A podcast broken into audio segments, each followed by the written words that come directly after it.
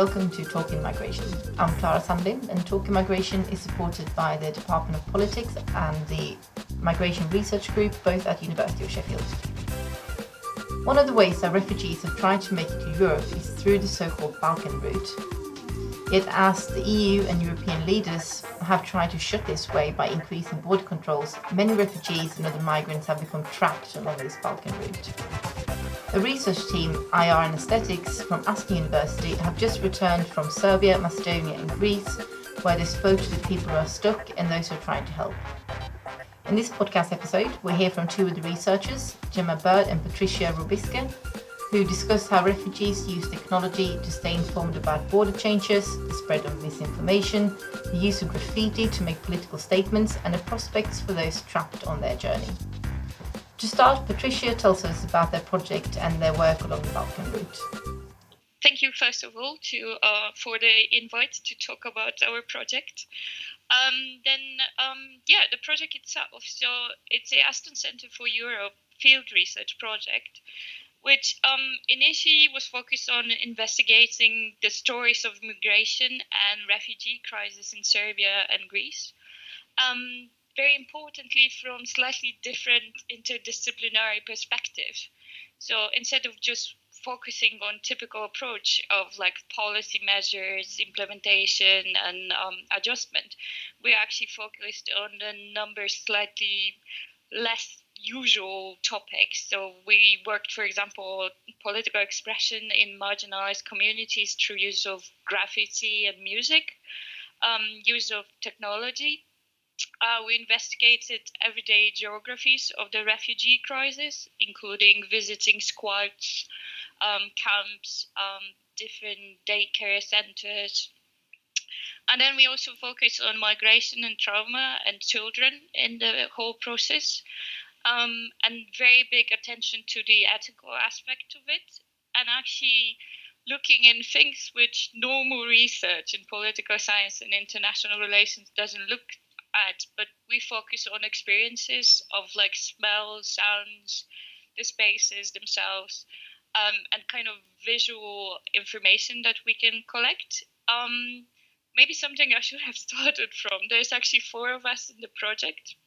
So we have Amanda Beattie working on ethics and international relations, lived experience of child migrants. We have Gemma Bird, who's like joining us today, working on visual aesthetics and narratives.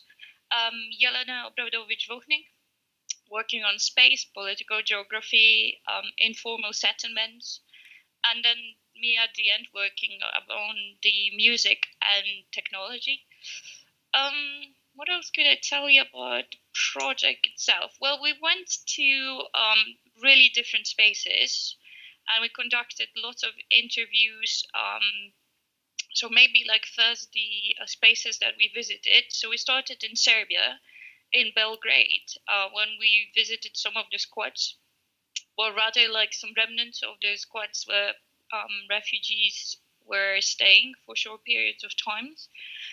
We went to visit two sites in Shit and Kikinda, which are current refugee centers. One of them is a transfer center. We have been at the borders with Romania, Hungary, and Croatia. And after that, we went to Greece when we went to Thessaloniki and Athens, where again, we visited some of the squad refugee information centers, info points, and a lot of kind of ad hoc voluntary organizations. I forgot about something. I don't think so. I think you've covered. I was trying to do yeah.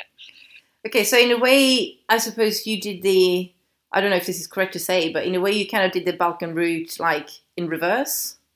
We did, yeah. So we focused on kind of starting in Serbia and going down to Greece, but we followed there's one motorway that kind of moves between the two, and that's, and there's a train line as well that runs quite close by it, and we followed that train line, and that's the train line that you'll have seen a lot of in the images from 2015 around the Hungarian border. And that train line follows down between Greece and the Hungarian border. Right, okay. So could you maybe give some background to you know, the Balkan route, because I think, you know, like you mentioned, people have these images of the 2015 crisis, and then there's been some reports about the border or the route being closed, sort of in citation marks, which I don't really know exactly what that actually means. So, you know, what is the situation now, and what did you see? Yeah, I think that's quite interesting, because in March 2016, the EU leaders kind of spoke about this idea of the closed border that you've mentioned, and they said that this route was no longer going to be active. And there's, at that point, a lot of NGOs we spoke to have said that people felt that they then became stuck in Serbia. Mm. So where it was possible to move northwards, they then felt that they couldn't move. But actually, there are still plenty of people trying. There are still, obviously, smugglers working in this area, helping people to cross borders. And we spoke to one refugee who told us that they'd tried to cross the border 22 times. Oh. And that they'd been sent back each time, but that they weren't going to stop, and that there was this kind of desire to keep pushing forwards, because actually Serbia isn't necessarily set up for people staying. It's more of a transition country, and just closing the border doesn't really stop that from being the case. Yeah. Sorry, so what border are they trying to cross? Is the Hungarian border? So initially it was the Hungarian border, but there has been... also a focus on the Croatian border as well, and people trying to, and there has been rumours of people trying to go through Kosovo and things like that, and taking different routes out of the country, because the Hungarian border is so difficult to cross. Yeah. So where are these people coming from, and who are they? So the Balkan route in general, there is quite a lot of differences. So when we were in Serbia, a lot of people were telling us that the majority of refugees come from Afghanistan and Syria. Okay. But then when you move down into Greece, that's very different again. And there's talk of the kind of demographics and languages changing. So initially it was very much Kurdish and Farsi, and now there's this real need for Urdu translators and things like that, which suggests that the demographic is changing, and that there's a lot more people coming from Iran and Iraq, and that there's also... there's a greater number of people coming from African states as well, in Greece at the minute. But further up the route, there seems to be more of a focus on Afghanistan and Syria. Is that because those people have been there for a long time? So it's basically the same people who might have come a year or 2 years ago? There seems to be a lack of knowledge about that. So there are some UNHCR official figures about people, how many people are in the country. Yeah. In different states and how long they've been there, but actually when you speak to NGOs, they suggest that this might not necessarily be entirely accurate. People tend to try and live informally, so if you don't move into a camp, then you don't get registered. So if you live in parks, for example, or squats, depending on which state you're in, then you don't have to register, and you've got people see it as having more opportunity to move forwards. So the question mark about how long people have been there is quite real, because figures aren't necessarily accurate. Right. So did you talk to a lot of migrants or refugees themselves? We had actually quite a selection of people we talked to. So we talked with lots of people working for the NGOs. The volunteers are more permanent people, who are there like permanent staff. We talked also to academics who do research on the topic, both in Serbia and in Greece. We had occasional interactions with refugees too, but then the problem was of, for example, lack of access in Serbia, when you're not allowed to actually get into the camp without the permission. We also unusually talked with the music bands and a lot of people in the squads to kind of get a bit better grasp on the whole situation. But refugees themselves, I think we had 2 or 3 direct interactions. Okay. That was within formal places, but when we were in squats, we obviously were able to talk to people a little bit differently.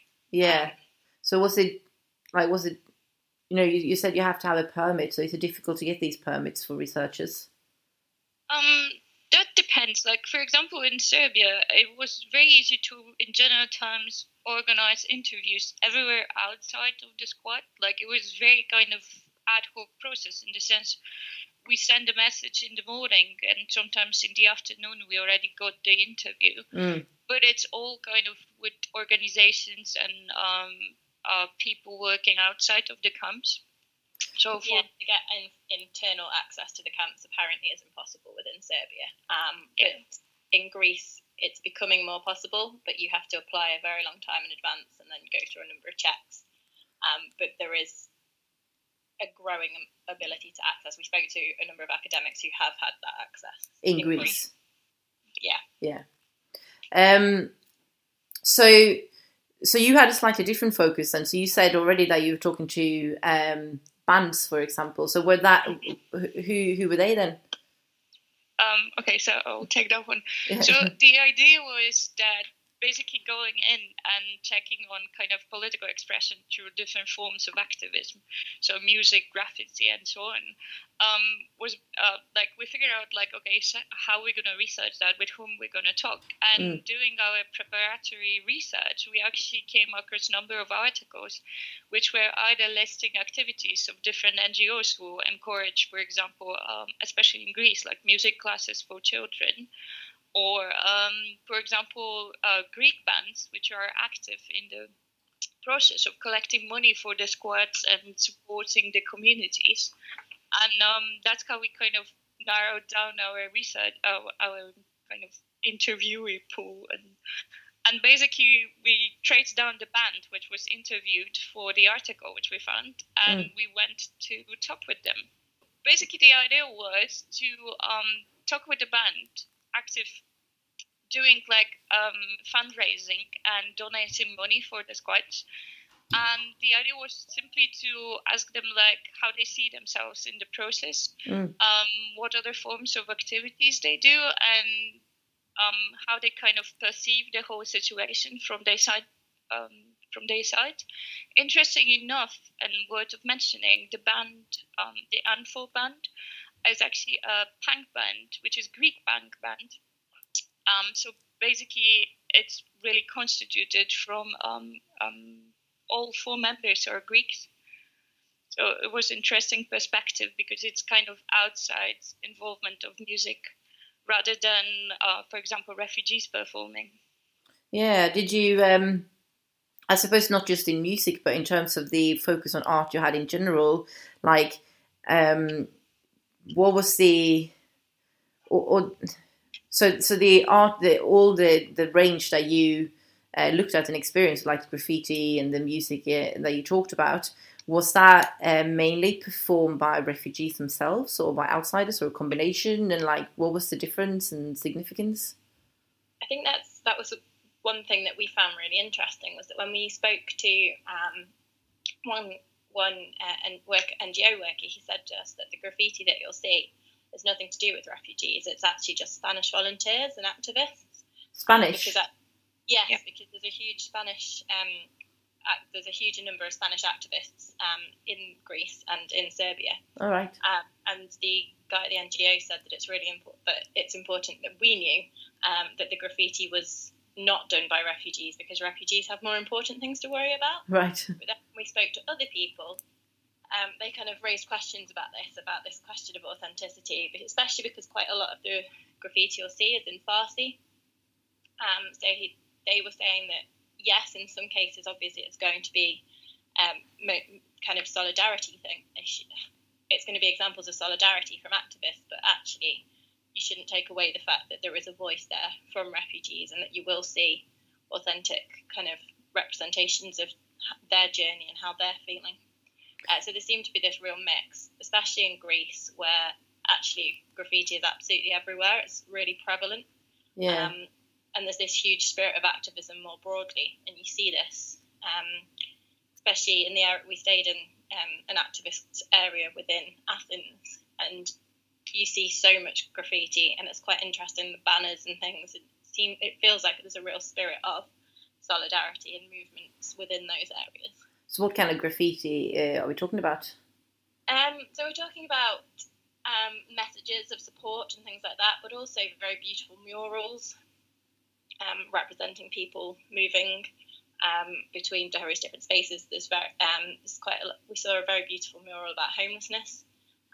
Which had obviously taken quite a lot of time and was very much artwork. But at the same time, you see banners of solidarity, banners of in particular, supporting people who had found themselves imprisoned and things like that, supporting refugees welcome, being no borders, no war, end of capitalism, end of borders, that kind of ideology. Right, that's interesting. I should just maybe say, I think if you go onto your website, you can see some of this graffiti. You filmed and took quite a lot of photos, didn't you? Yeah, we did. We recorded a lot of the visual, and we also tried to record lots of kind of sounds and things like that. So we've got lots of recordings, and a lot of them are on our Twitter and Facebook, so people can see them.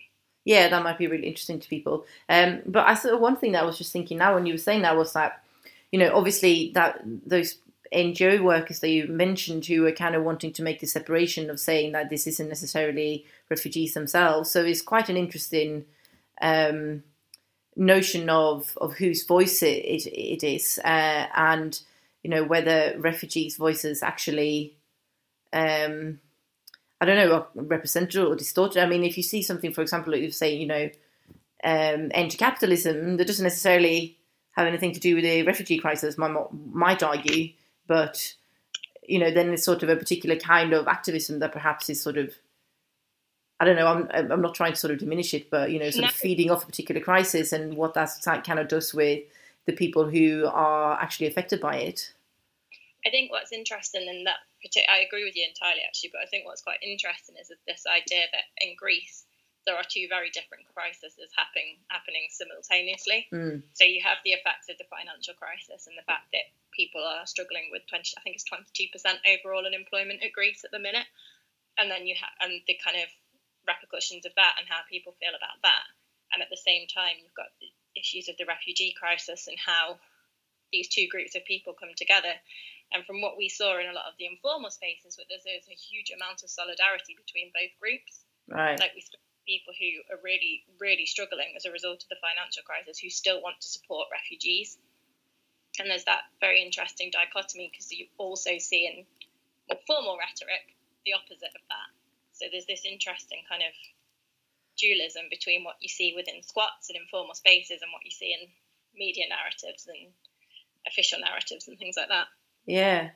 And what was the difference then between the different spaces that you saw in Serbia and in Greece? Was it you said that there's more graffiti in Greece, but is it the case? I don't know how long people tend to stay in refugee camps in Serbia, for example. If the length of the stay maybe makes people more, I don't know, keen to sort of claim that space in some form. Mm-hmm. So basically, the difference between two countries came up. Kind of definition of a country in a way. So Serbia is still treated as a transit country. So a lot of interviews that we conducted, the spaces we observed, they all have rather temporal character. So it's kind of set up to give very basic information, and then most of the refugees, from what we gathered from interviews, they never considered Serbia as their like final stop. It's just like it's a point on the route. Mm. And then in contrast to that, you go to Greece, which moved already from the initial crisis wave to rather the language, but it kind of gives the impression of a management of people in a way. Mm. So there's already moved towards like the elements when NGOs are much more established. The institutions are a bit longer, especially now with the new involvement of the local government in the whole process. The graffiti spot, which we observed, it's the Exarchia area of Athens, which historically is actually connected with a lot of demonstrations, state opposition, and so it has this particular historical character. So it's not necessarily the whole Athens, but this particular area where most of the spots are and so on. So there is this difference of like already having relatively developed movement, social movement actually.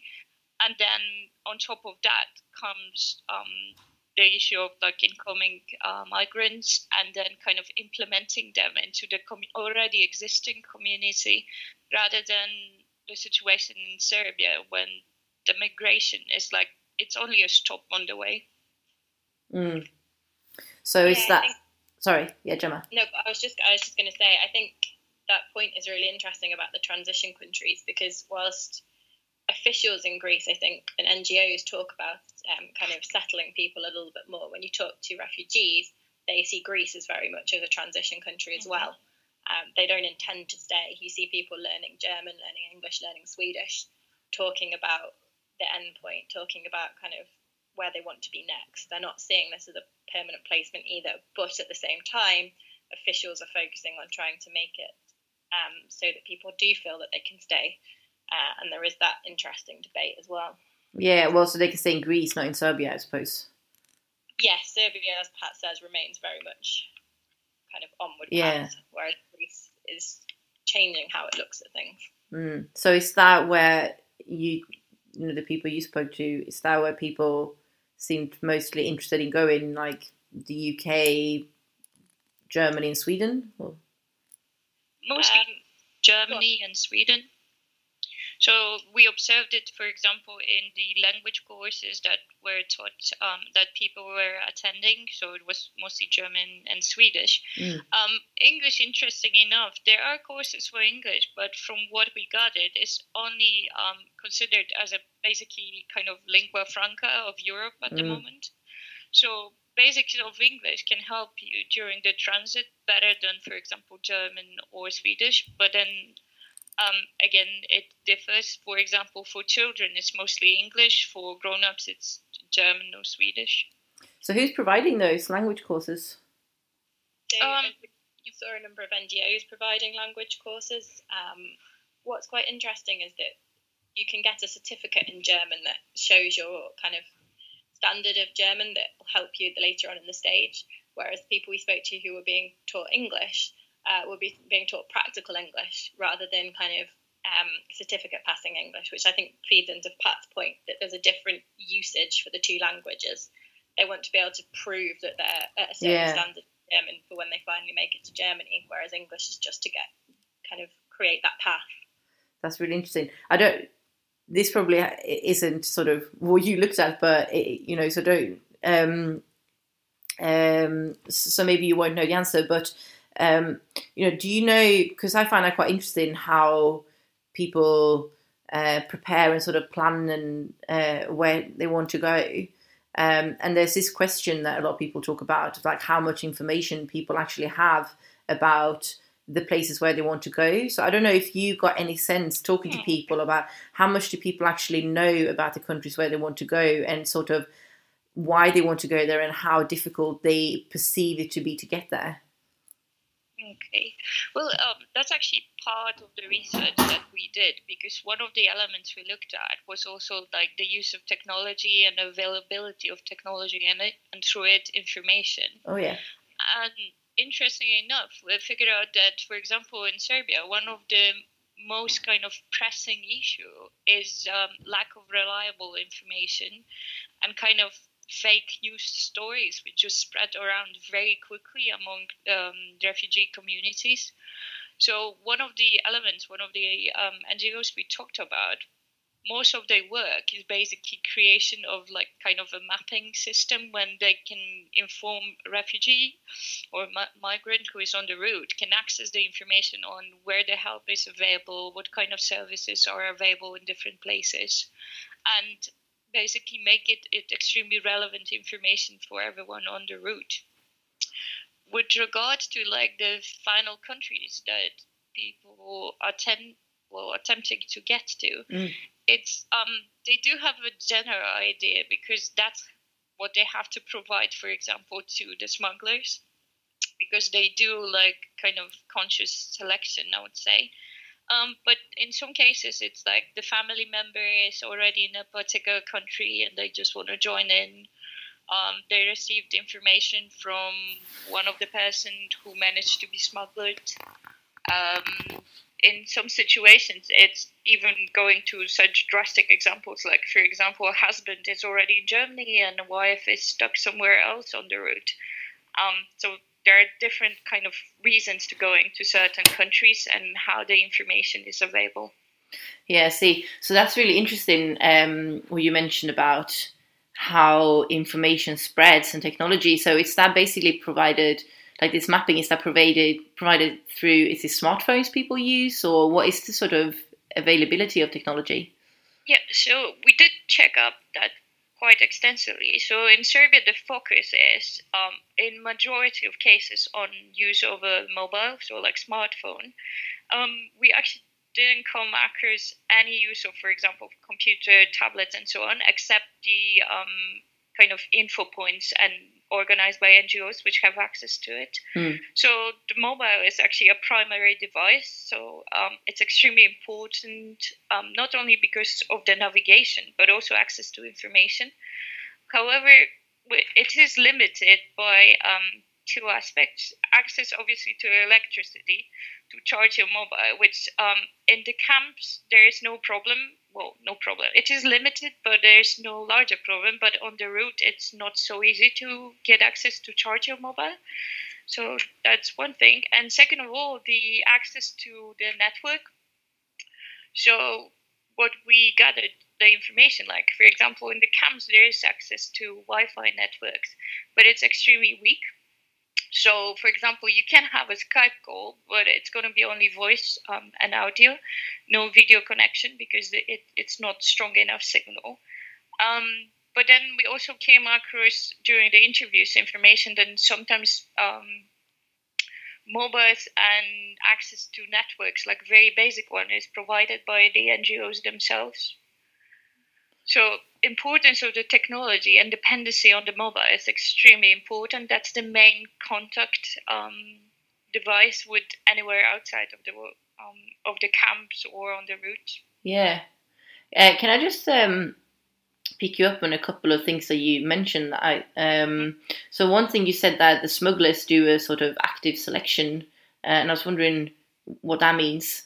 And then in terms of, you said there's sort of fake news, so to speak, spreading in between migrants and refugees. I don't know if you have any examples of that. It's just quite interesting to see. Yeah. So first on the active smugglers. So basically mobiles are used as a form of contact with the smugglers. And we did some checkups of, for example, preferred applications. And like here in UK, for example, we're most familiar with like WhatsApp, Facebook messaging and so on.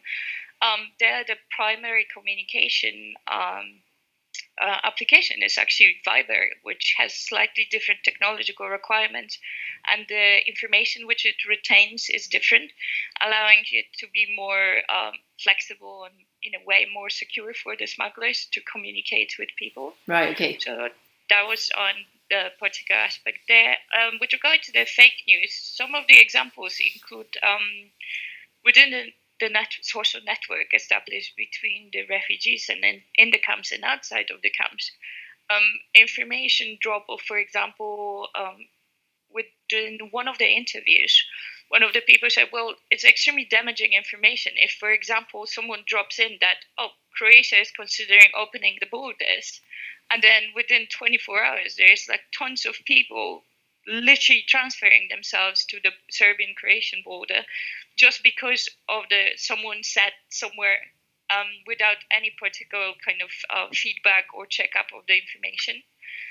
So basically most of the information which is dropped into the network refers to like opening of the borders, change of the law and so on.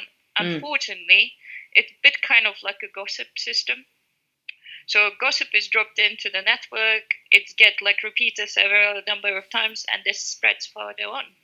But no one really checked the initial information, and that's what some of the NGOs in Serbia are working on, to make sure that every information that appears in the network relevant for the migrants, that's actually checked before anything happens, because it really has very radical consequences with, like, you know, whole families moving rapidly from one side of the country to another because the border was supposed to be open.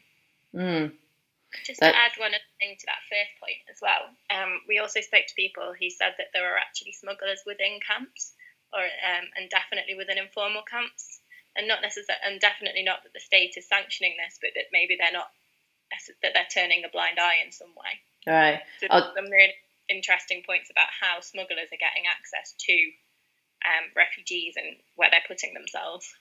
Are smugglers, are they, I don't know if you know this, but do they tend to be Serbian or Greek themselves, or? So there tends to be a use of different people. So from what we were told, the smuggling route normally starts in your home country. Yeah. And at different stages, you pay at different stages along the way, and often it's people in your home country that are paying to move you on to the next piece of the path.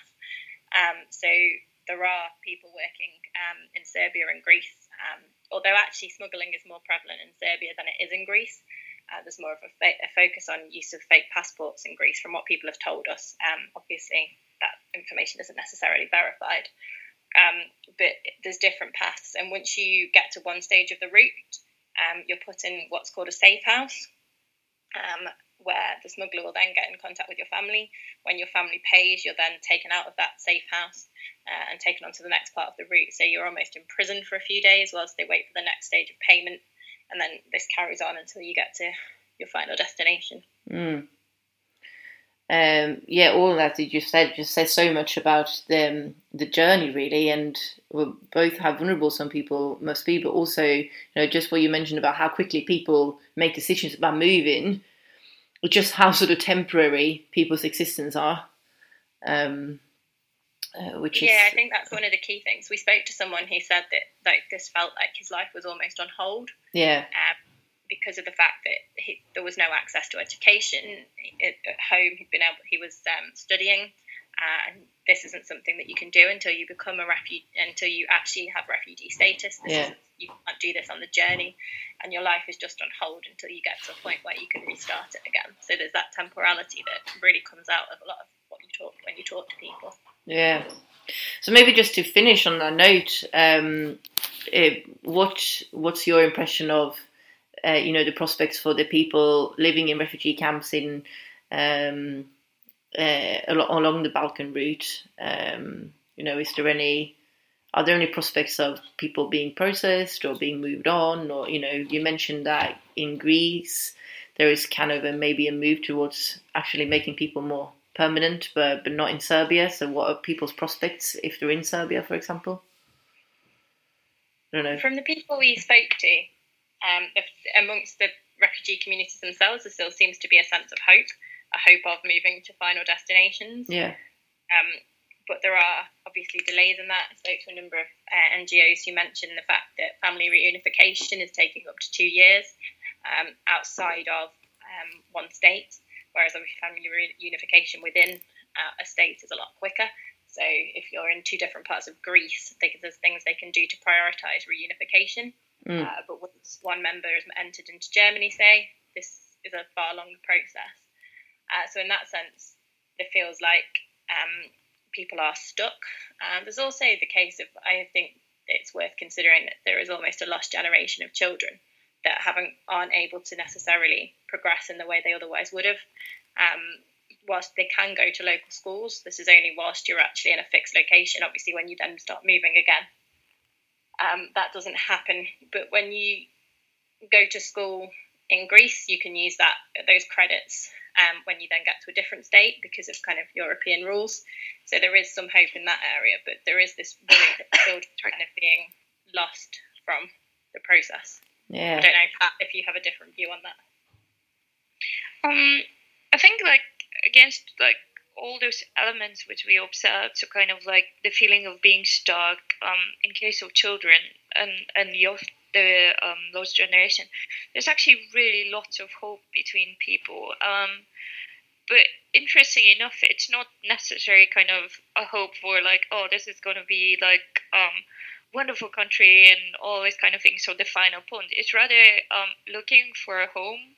So very simple needs, and everyone kind of hopes like, okay, now everything is on hold, but one day when we finally get to our destination, we're going to like really put our life back on track. And that particular feeling of hope between people we talked to, it was just really amazing. Something which really doesn't come up in typical interviews and checkups. So that was an interesting aspect that, like, no matter of the circumstances, obviously there are situations when people are really, really down, but there's a lot of hope and kind of looking into, like, well, horrible searches, but like productive incorporation into society. So it's a very interesting aspect of hope. Yeah. Is there anything else you'd like to add? We haven't missed. Gemma?